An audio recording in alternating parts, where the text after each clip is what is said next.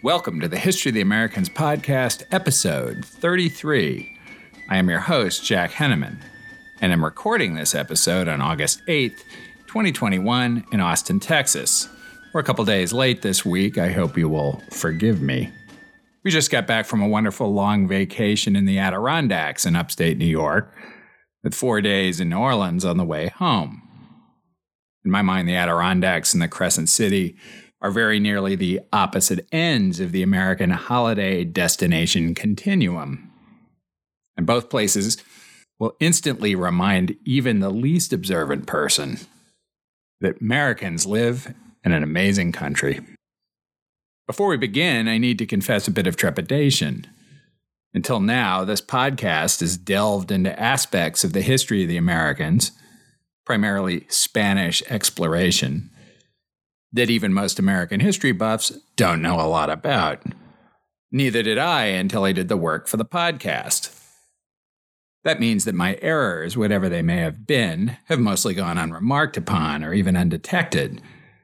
Now that we're moving into the English colonial period, as we have in the last couple of weeks, I expect to raise more eyebrows, by which I mean make more visible mistakes that you pick up, especially in the significance I assign to one or another historical factoid.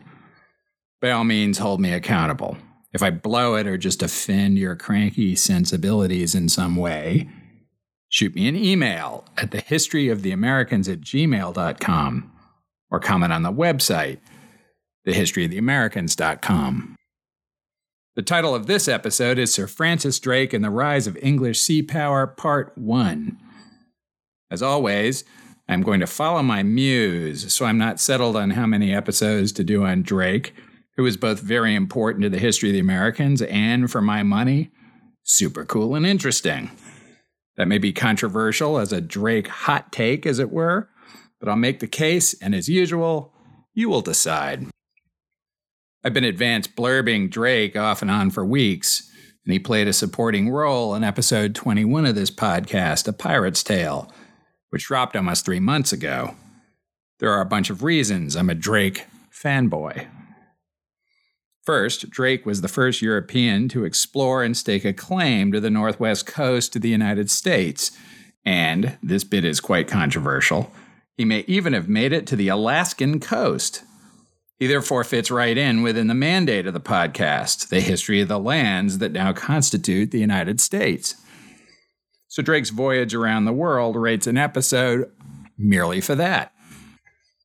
Second, more importantly, Drake critically enabled English settlement in the United States. First, by confronting the Spanish at every important point along the edges of their New World empire, and thereby provoking them into war with England, and then by winning that war. Finally, Drake was just incredibly cool, at least for a religiously zealous pirate. Let me count the ways. If anyone can be said to be the father of English sea power, it is Drake. He was, arguably, the original English pirate of the Caribbean. So without Drake, no Captain Jack Sparrow. And yet, Drake developed the reputation, even among his Spanish victims, for humanity and honor and victory, often releasing Spanish sailors with good humor and lavishing parting gifts from the treasure he stole from their king, Philip II, literally right out from under them. For two decades after his first successful mission in 1571, no meaningful English naval expedition without Drake succeeded, and most of those with Drake were wildly profitable or militarily victorious, or both. From 1577 to 1580, Drake circumnavigated the globe, only the second European captain to accomplish it, Unlike Magellan, Drake survived, and virtually his entire crew did as well. On that voyage, he proved that South America was not attached to Antarctica, which was the prevailing hypothesis of the age. The strait between the two continents is known to this day as Drake's Passage. Along the way, he captured an unbelievable amount of Spanish treasure, claimed territory in the northwestern United States for England and broke the Portuguese monopoly on trade in the Spice Islands of the Moluccas. As you know, if you listen to episode 21, which I recommend you do, Drake began his life at sea on the crew of a slaving ship captained by his cousin, John Hawkins. That voyage ended catastrophically on the coast of Mexico, and Drake barely made it home. Yet a few years later, Drake established a productive alliance with black slaves who had escaped from the Spanish in Central America. And in something of an amazing grace moment, developed a redeeming respect for his black allies that they returned in kind. Drake did not trade in black slaves again and freed them when he found them on captured Spanish and Portuguese ships. Most importantly for the history of the Americans, Drake provoked the Spanish into war with England and then twice beat the Spanish Navy. Once by ambushing a good part of it in port in 1587, and then doing more than any other English commander to beat the famous Spanish Armada the next year. Had that war gone the other way, England might never have become a global naval power, and thereby an empire. The English language might never have become the lingua franca of commerce around the world. An English settlement in North America would have unfolded very differently if it had happened at all. Drake, through all of this, became a true self made man, mixing passionate Protestantism with ambition and hard work. He made, by which I mean stole, a fortune and climbed an enormous social distance in the very class bound society of 16th century England. In this regard, Drake was very much a precursor in spirit of English North Americans, except perhaps for the stealing part, and even that is much open to argument. In fairness, though, Drake was stealing from thieves. So, on to the story then. At some date between 1538 and 1540, Francis Drake was born into the family of Edmund Drake in the west country town of Tavistock, just east of Cornwall and just north of Plymouth. We know a great deal about the life of Francis Drake, but surprisingly to me at least, we do not know the date and year of his birth. The Drakes were distantly related to other families in the West Country, including that of the famous sailor and pirate John Hawkins a relationship that would have long consequences. At any rate, Drake spent his boyhood there, but in 1549, Edmund took his family to Kent in southeastern England. The Drakes were Protestants, and the Catholics in the West Country were rising up in rebellion against the First Act of Uniformity under the boy king of Edward VI, which established the Church of England as the state church. In later years, Drake said that his family left Tavistock because of that rebellion, which made it dangerous for Protestants in the area. Edmund found a home of sorts in the hull of an abandoned ship, either moored or beached near the mouth of the River Medway. Here, in the words of biographer John Sugden, young Francis absorbed the sights and sounds of the sea. The Medway, in effect, merges with the Thames as it flows into the English Channel. So Drake must have seen every sort of ship that plied those waters from the king's warships to merchantmen to family fishing vessels. The Drakes did not escape religious strife in Kent. By the mid 1550s, the Catholic Mary Tudor was on the throne, the Act of Uniformity repealed, and Kentish Protestants were in rebellion or on the run. Bloody Mary Tudor burned at least 54 local Protestants at the stake, and many more were persecuted or fled abroad. Drake would emerge from his impressionable teenage years as an uncompromising Protestant, with no love of Philip of Spain, who had married Mary and was therefore King of England.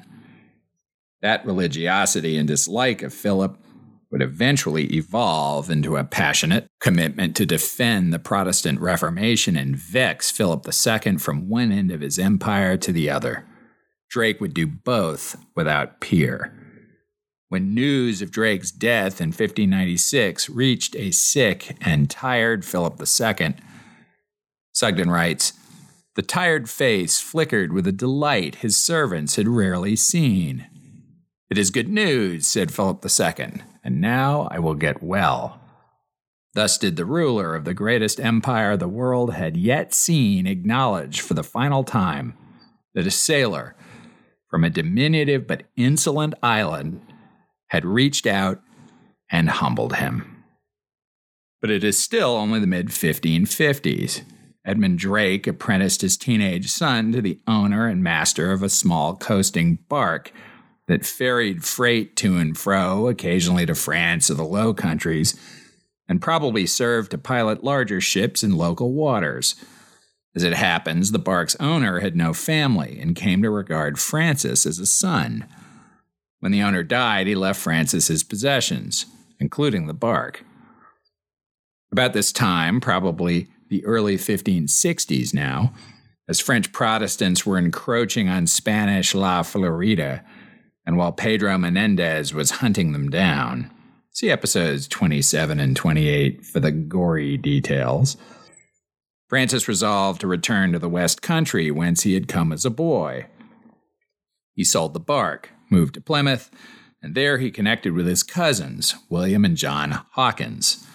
The Hawkins brothers owned ships and were part of a regional elite that would become the tip of England's spear and eventually important promoters of English colonization in North America over the next few decades. In 1564, Drake served as a purser on Hawkins' trading mission to northeastern Spain. The job was not quite as portrayed by Gopher on The Love Boat. Per Sugden, the purser represented those owners who did not accompany their ships and safeguarded their interests, superintending the financial aspects of a voyage, paying crews, discharging customs duties, and accounting for cargoes. Drake, as a man of education and experience, and through his relationship to the Hawkins brothers, would have been a natural choice for such a position. That mission set Drake up for a career with the Hawkins brothers a partnership that would ebb and flow over the next quarter century and which would reverberate through the history of the Americans. Devoted and attentive listeners will have pieced together the geopolitical environment in the early 1560s. But we're all about context here, and a little repetition never hurt anybody, so here goes. Elizabeth I had ascended to the throne of England with Mary Tudor's death at the end of 1558 and the Protestants were back in power in London. In 1559, Elizabeth enacted the Second Act of Uniformity, and that same year, Sweden embraced Lutheranism. Protestantism was rising in Germany, and France blew up into religious civil war, which never goes well. The Low Countries, today's Netherlands, Belgium, and Luxembourg, more or less, were still ruled by Spain and officially Catholic but rebellious Dutch nobles converted to Protestantism and sought and obtained support from confessional allies in England and elsewhere. The Catholic Church was back on its heels, and as theological conflict blossomed into shooting war, its staunchest supporter in the world of men, Philip II of Spain, stepped forward to defend the papacy and the old time religion. Now let's go back to John Sugden for a nice description of Philip in comparison to Drake. Philip was a little under 30 years of age when he succeeded his father to become King of Spain and its wide dominions in 1556. His inheritance was vast, principally Spain itself, the Netherlands, part of Italy, and most of the new territories of South and Central America. In some respects, Philip was not unlike the man Francis Drake was becoming. He, too, wove the interests of God and country into one and believed himself an instrument of both. Drake was to emerge as a Protestant hero for the New England Elizabeth was forging. Philip no less earnestly promoted the Catholic faith, hoping to protect his people from the fate that ultimately met all heretics, and to advance the country's imperial ambitions at the same time. But apart from the undoubted energy and religious zeal that propelled both men, there were few other parallels between the Devonshire seaman and the powerful king. Where Drake grew bold, confident, and decisive, Philip was tortured with indecision and self doubt, agonizing over each move he made. I suppose this difference in decisiveness might not entirely reflect the different characters of the two men, but also their different positions. Drake was a commoner, and while fortunate in his distant relatives, he had no family property or status to preserve. He could take great risks for great gain, because he had little to lose at a time when biological lives were not the be all and end all of existence, or even the purpose of existence. Philip was in a very different position. He had inherited a vast empire and the burden of defending God's church on earth. He was, by birth, in charge of a great institution, and its preservation and glorification was an enormous burden. Both men had cognitive styles that derived from their position in the world. Decisiveness was not, though, the end of their personality differences. Back to Sugden. While Drake swaggered his decks, gregarious and assertive and full of cheer, lonely Philip toiled night and day at his desk, filling the margins of the countless papers that passed before him with a wandering scrawl that testified that few details escaped the king's attention. In his solitude, too, he dwelt upon the private tragedy of his life. By 1570, he had been thrice married and thrice widowed and his only heir had been Don Carlos, so vindictive, so idiotic and irresponsible an heir that he was imprisoned by the order of his own father. There's a lesson for parents in there somewhere, I'm sure, but I'll leave it to you to decide what it is. Sugden again. Whatever his personal life may have been, Philip was a dutiful king with an astonishing capacity for work. He attempted to deal as justly with his people as he knew, and strove for the imperial and national integrity of his country. Partly because of it, his relations with the papacy were turbulent. The popes relied upon Philip, but they seldom trusted him, fearing that religion was for him a convenient mask for secular and, as they saw it, baser ambitions. Nevertheless, both parties needed the other. Without the strength of Philip, the Counter Reformation lacked teeth. For his part, Philip was a devout Catholic, determined to unite his dominions beneath one faith. Not for him was the path of toleration. The great Spanish Empire depended upon the fabulous wealth of the New World. There were ships full of gold and silver directly from the New World but also the profits from plantation crops and trade from China and elsewhere in East Asia, which Spain had by the 1560s established from the west coast of Mexico. The gold and silver especially traveled in two big treasure fleets, up to 70 vessels in convoy, one dispatched each spring to Vera Cruz in Mexico, and the other to the east coast of Panama. Outgoing fleets, known to the Spanish as flotas, would carry supplies from Europe needed by colonial Spain, and returning fleets, which congregated at Havana before making the Atlantic crossing, would bring back precious metal, pearls, plantation crops, and luxuries from China. In short, the thinly populated Caribbean islands and Spanish Main, which refers to the mainland coast of Central and South America, were centers of great wealth and trade in and of themselves and of great geopolitical importance because they supported the Spanish war machine in Europe. The Spanish tried to protect it all in three ways. First, they organized the flotas to minimize piracy on the Atlantic crossing. Second, they built coastal defenses and organized local militia as best they could, given the constraint that there really weren't very many actual Europeans in the area with fighting age men usually numbering only in the hundreds, even in the most important cities. Finally, the government allowed only Spanish merchants to trade duty free, and only the Portuguese to trade if they paid their taxes. Not surprisingly, the Spanish Caribbean attracted illicit traders, smugglers, privateers, and pirates. These seaborne entrepreneurs differed only subtly and some would behave as illicit traders in one moment and pirates in another. Privateers were effectively pirates operating under the deniable authorization of another monarch. They had a piece of paper that prevented them from being prosecuted at home as pirates, but the issuing monarch would deny that authorization if the Spanish caught them. Portuguese and French smugglers, pirates, and privateers had been operating in the region since the 1520s. The Portuguese controlled the west coast of Africa, and Portuguese smugglers supplied blacks into slavery to feed the insatiable demand for labor in Spanish mines and on Spanish plantations. France, which had been at war or in geopolitical conflict with Spain for much of the century, dispatched privateers and unlicensed pirates against the Caribbean with ever greater intensity. Very long standing listeners will remember that Giovanni Verrazzano, sailing to the east coast of the United States on behalf of France in 1524, avoided the Canaries on his crossing because the Spanish were already hunting for pirates flying the fleur de lis. By the 1550s, French privateers had even captured, albeit temporarily, Cartagena and Havana. As we have seen, the English were late to this party. After an early start in the New World under Henry VII, Henry VIII had looked to the continent.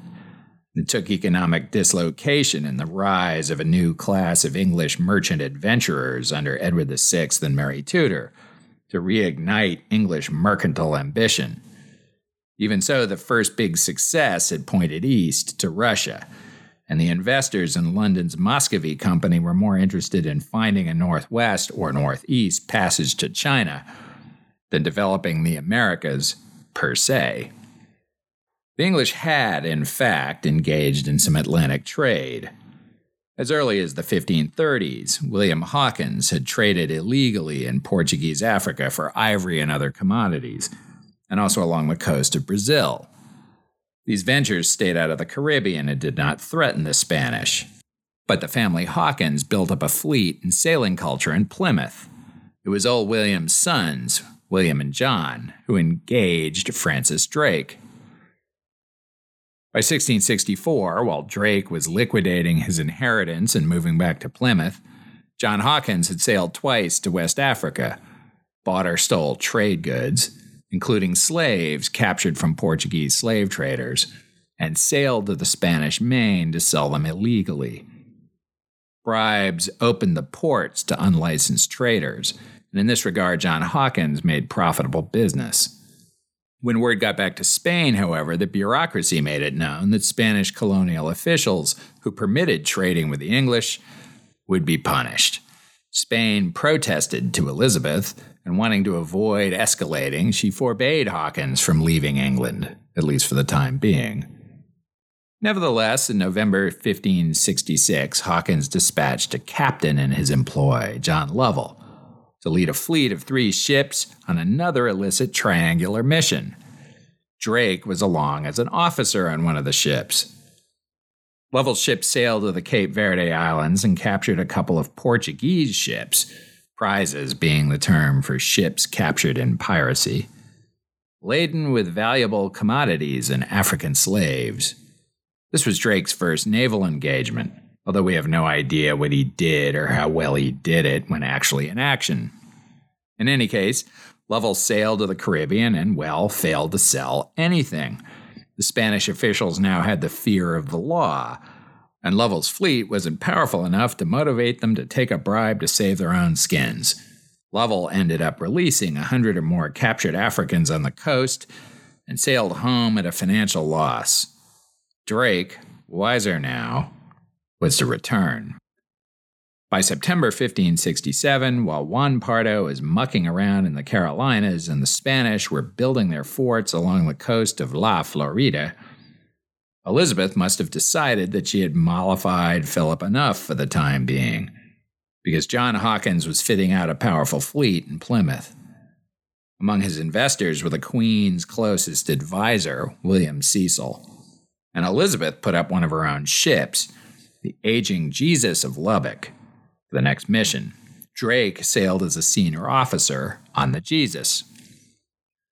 In early October, the fleet, flying the Red Cross of England and loaded with English cloth to trade, sailed south, reaching the west coast of Africa and Cape Verde in December. Hawkins grabbed a couple of small Portuguese prizes and put Drake in charge of one of them, his first command since he had inherited the old bark in Kent. Hawkins also hooked up with a couple of French privateers who joined the fleet. Then they went looking for slaves to capture for export to the Americas. After a couple of hapless attempts to capture slaves from the Portuguese, Hawkins negotiated an alliance with a local tribe on the coast in Sierra Leone to support their ongoing war against another tribe. The alliance was quickly victorious with only minimal English casualties and divided the surviving enemy between them. This netted the Hawkins' fleet something like 250 slaves, sufficient to make the trip if sold on the Spanish main. By February, the fleet was sailing west. Over the next six months, Hawkins and his fleet tortured the Spanish up and down the mainland. They grabbed towns and held them for ransom, and by what were now credible threats, they forced the local officials to allow them to sell trade goods and African slaves, which were in high demand in Spanish settlements because so many Indians had died, and the church now frowned upon enslaving those that had survived. With most of the slaves sold, the rest put ashore and a load of treasure and other valuables. In early August 1568, 453 years ago this week, the French partners took their leave and the English fleet sailed into the Gulf of Mexico and headed for home.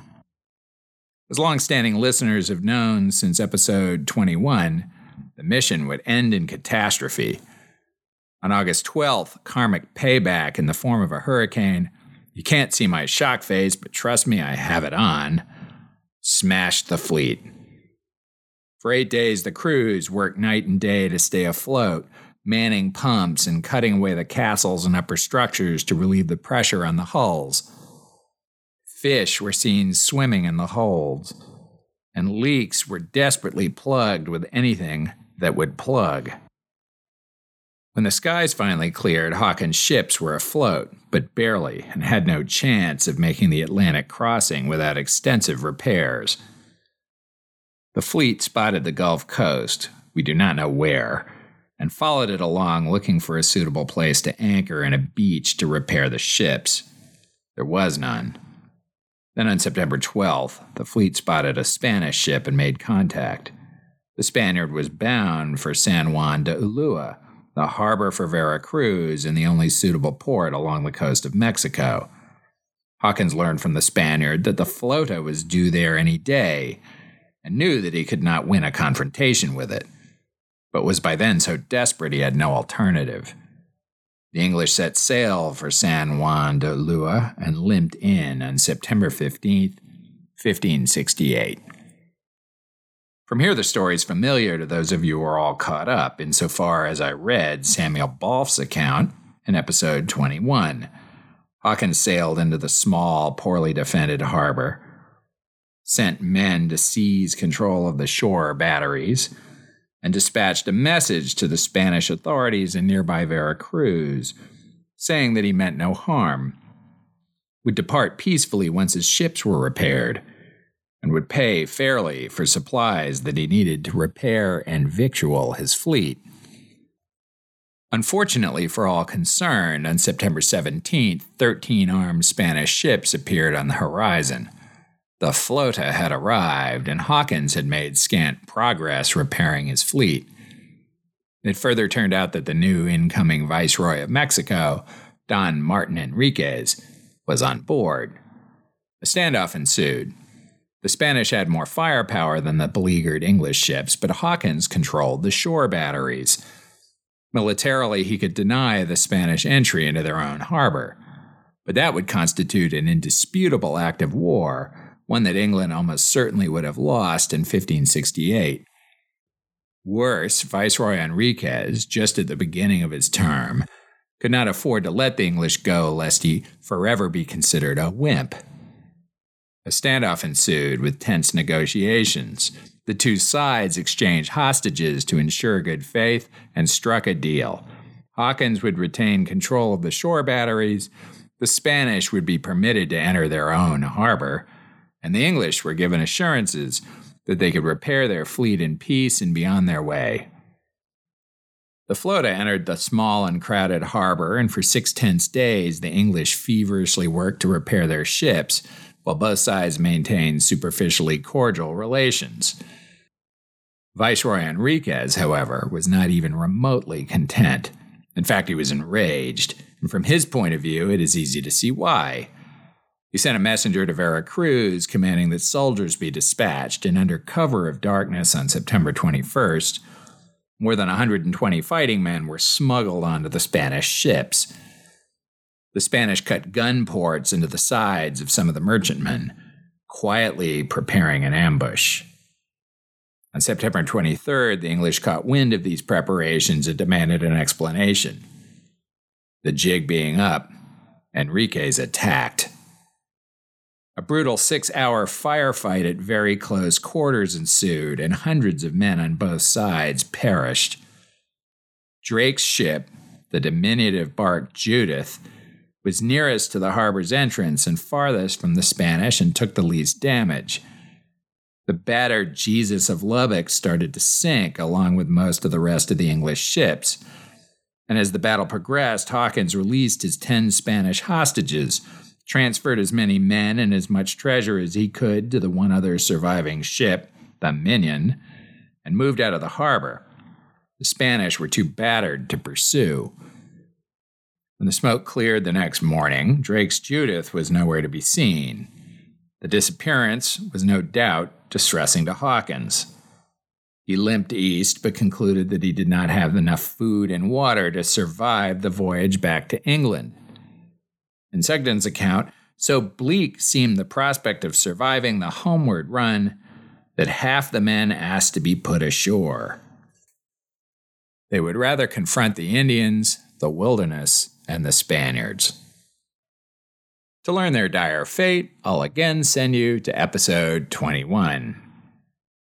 The Judith and the Minion both made it back to England, limping into port only a few days apart in January 1569. The significance of the brutal Battle of San Juan de Ulua was less direct and yet more consequential than one might imagine. It was first blood between England and Spain, but war did not break out between the two for another 20 years. Spain had more important distractions, including the ongoing struggle against Islam in the Mediterranean and the ever present desire not to push England into an alliance with its most powerful adversary in Europe, the Kingdom of France. England, for its part, had no chance of winning a wider war in 1569 and had its own worries in Scotland and Ireland. However, the Spanish betrayal, as the English saw it, gave Francis Drake a new purpose. Sugden sums it up nicely. Drake emerged a new man from the carnage and smoke of San Juan de Ulua. He had reached a crossroads. Hitherto, his memories of the reign of Philip and Mary, the story his father had told of the family's flight from the Catholic insurgents in Devon, and his Protestant background had left him with little liking for the enemies of his faith and his country. He, like his shipmates, had joined in the extreme denunciation of the Pope heard in daily religious services aboard the old Jesus. All this was now sharpened by a deep sense of personal grievance over the mortifying treachery of the Viceroy of New Spain Drake had seen the fruits of a year's toil wither before Spanish gunfire, the English ships sunk or surrender, and he had fled for his life. Good friends had died, and for all Drake knew, as the Judith made for home, Hawkins and the men of the Minion were among them. It can hardly be doubted that as he struggled over the wintry Atlantic swells, Drake was coming to an important decision. It was time for another way, Drake's way for the rest of his life, Francis Drake pictured himself an avenger, bent upon rewarding the treachery of Don Martin Enriquez. It must have seemed a futile and almost presumptuous decision at the time, but it put a fire into the obscure little sea captain defeated and dishonored. On the pitching Judith, brooding upon his misfortunes, Francis Drake declared war upon the King of Spain. I'll chase him round the moons of Nibia and round the Antares maelstrom and round perdition's flames before I give him up. The broader significance of the battle lies in the impact it had on the West Country, upon the mariners who survived it, and upon the families who mourned the loss of their relatives and friends it was they who would lead the onslaught against Spain, and they who were to find in Francis Drake their boldest leader. Shizzle was about to get real. Next time, we will look at the first big battles of Drake's War, an adventure that would make him infamous among the Spanish, a national hero for the English, and which would redeem Drake's honor. Until then, thank you as always for listening. If you are enjoying this podcast, and I hope you are, please tell your friends in person or through the fraught intermediation of social media.